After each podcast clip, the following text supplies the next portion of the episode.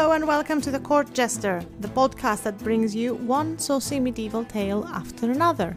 I am Kleio medievalist and storyteller, and before I dive with you in the pits of the most obscene comedy of the Middle Ages, I am going to warn you.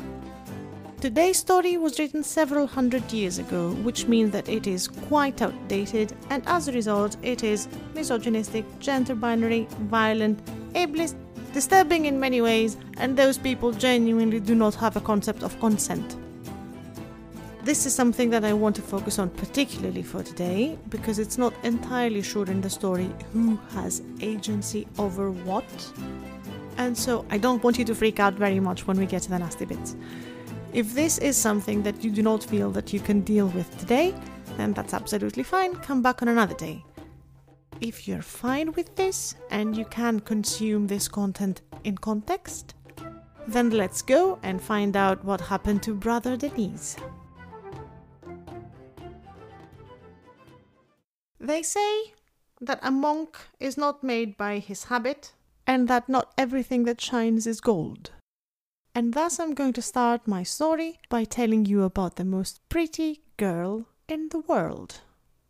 She was definitely the prettiest one you would find if you decided to go from England to France. You could walk all streets, all roads, all pathways, and never find anyone who will be prettier.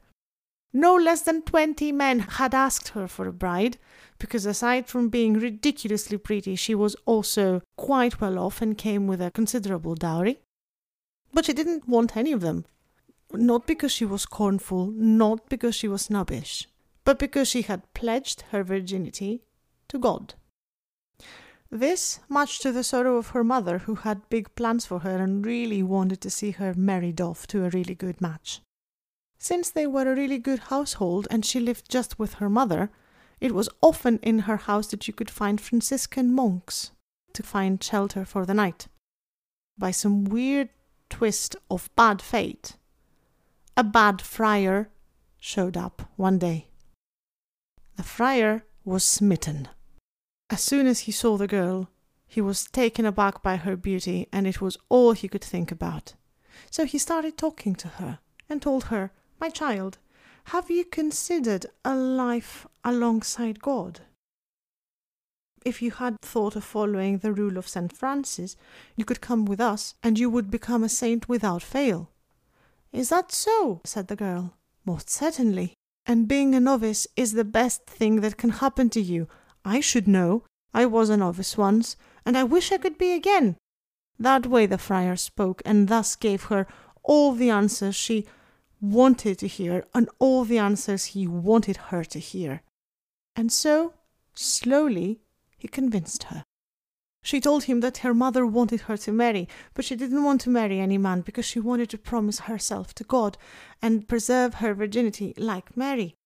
Then there's no better place for you than a house of God, said the friar. Oh, if I could, I would place you in an order now. If you promise to keep your virginity and never ever give yourself to a man, I'll swear you into the Franciscans just now. The girl didn't know any better, and so they made an agreement with the friar. And he told her not to speak of this to anyone, but cut off her beautiful hair and create a tonsure on her head to find a suit of clothes worthy of a monk, and when the appropriate time comes, to go find him in a certain place a few days from now. And then he left, she was crying bitter tears to see him go away because she was certain that this man was the key to the salvation of her soul. He was crying bitter tears to go away because he really couldn't wait to see her again. She was expecting this to be the life that she always hoped for. He knew her to be the woman he has always hoped for. As the days passed, the friar could not bring his mind out of the lecherous thoughts that were filling his head. And she, she was preparing for a life of sainthood. And when the days had gone by, she left the house in secret, leaving her mother behind, grieving and heartbroken. She cut her hair, took the habit of a monk, and went to the appointed place. The friar, guided by the Antichrist, was certainly waiting for her, and once he observed her disguise and made sure that she does indeed look like a boy, he took her into his order, telling everyone that this is the new novice. No one suspected anything. He was taking her into church and had her read the Psalter, and she had really good voice, so she could sing all the hymns and all the prayers, and everyone rejoiced at the beauty and sweetness of her singing. She behaved very properly too, and worked hard, worked really hard. The friar didn't even change her name. He kept calling her Brother Denise. What more is there to say? Slowly but thoroughly, the friar introduced the girl to what he explained to her was the duties of a novice, and very soon he was one to be working very hard as well, working hard as an ox. And as they moved on with their lessons, he taught her to say his Lord's Prayer. Very soon she would follow him everywhere, for he had also sworn her to secrecy, so going away from him would risk revealing that secret. So, joining him in everything he did, they roamed the countryside, and soon they found themselves close to a knight's castle, and he was famous, the knight, for his wine cellar, not something our friar could resist. They went to seek for shelter, and they were admitted happily. As they were sitting around the table, eating and drinking, the knight's wife observed something strange about Brother Denise. Discreetly, she approached her husband. Could you do me a favor? she asked. Could you take this friar with you, because I would like to be alone with Brother Denise. I would like him to hear my confession. The friar was alert. I can hear your confession, milady, he said. Brother Denise is not yet worthy of such mysteries. No, this will not work, and you have no right to deny me my confession she said. You'll stay with my husband, and Brother Denise is going to hear my confession, and that is going to be that.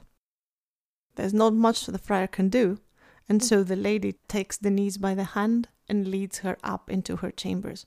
And as soon as the door closes behind them, she asks her, My poor girl, who did this to you? Who told you you have to serve the church like this?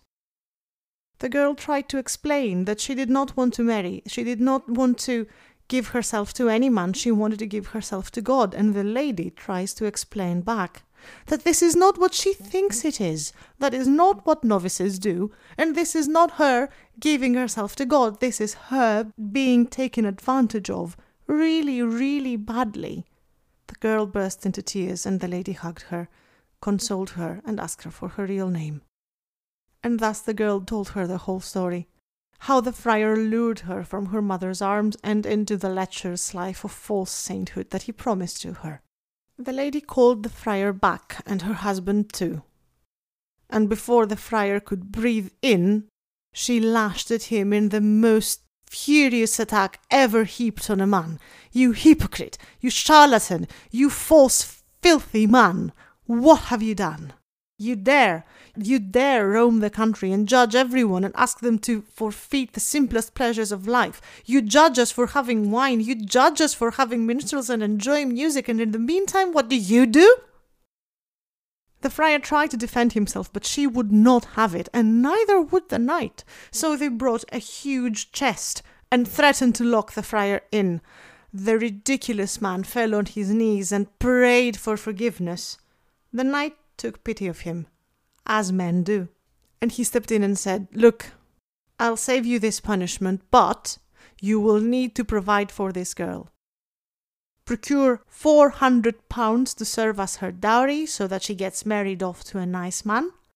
Disappear from here and let me never see your face again. Oh, the friar jumped with joy. And yes, yes, he would bring the money. And yes, he knew where to find it. Of course he did. He works in church. The lady didn't even leave him lay his eyes on the girl ever again. And before he was even far away, she had the girl bathed and clothed in a new dress and sent for her mother, who had been dying with grief all this time. When her mother arrived, she fell on her arms crying, and the lady explained to the mother that the daughter had taken refuge in a female only monastery where there are no men allowed. Nothing untoward happened at any point. She doesn't know what a man is, no, really, and her honor is intact. She just wanted to be closer to God. And then the lady told Denise, When your dowry's here, I'm going to find you a husband, and we're going to find him together. Because I'm not going to marry you off to a man that you don't like. I think you've had enough of that. For a time, Denise and her mother stayed with the knight and his wife. It wasn't too long until they got her dowry paid by the monk, and it wasn't much longer until they had her, with her consent, betrothed and married to a knight who'd loved her well and had been her suitor in the past. She was Madame Denise at last, with more honor accorded her than when she was a monk roaming the land.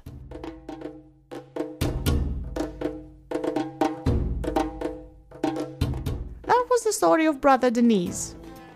Now you'll ask me, is this a funny story? No, not particularly. Not all fabliaux are incredibly funny. Some of them are just there for the entertainment factor. If you want to talk about why that is, how that is, I have put links to the court jester's social media in the show notes. I have also put links to the translation that I'm using and to the title music. The court jester is a labor of love, the labor of a medievalist and storyteller, me.